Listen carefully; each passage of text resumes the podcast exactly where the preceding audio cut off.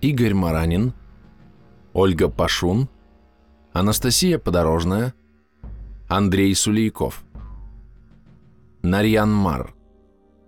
Литературный путеводитель. Это моя земля. Город Красной Шапочки.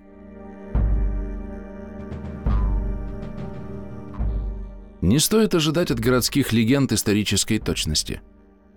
Они сохраняют не факты, а смыслы и образы. Разные эпохи отражаются в легендах, как в зеркале, путая имена и выдумывая события, но сохраняя самую суть ушедших времен. Мудрый народ выразил это короткой чеканной фразой «сказка ложь, да в ней намек». Все, что вы услышите дальше, не напишут в учебниках и научных монографиях. Эти маленькие истории жители Нарьянмара рассказывают сами себе и гостям своего города.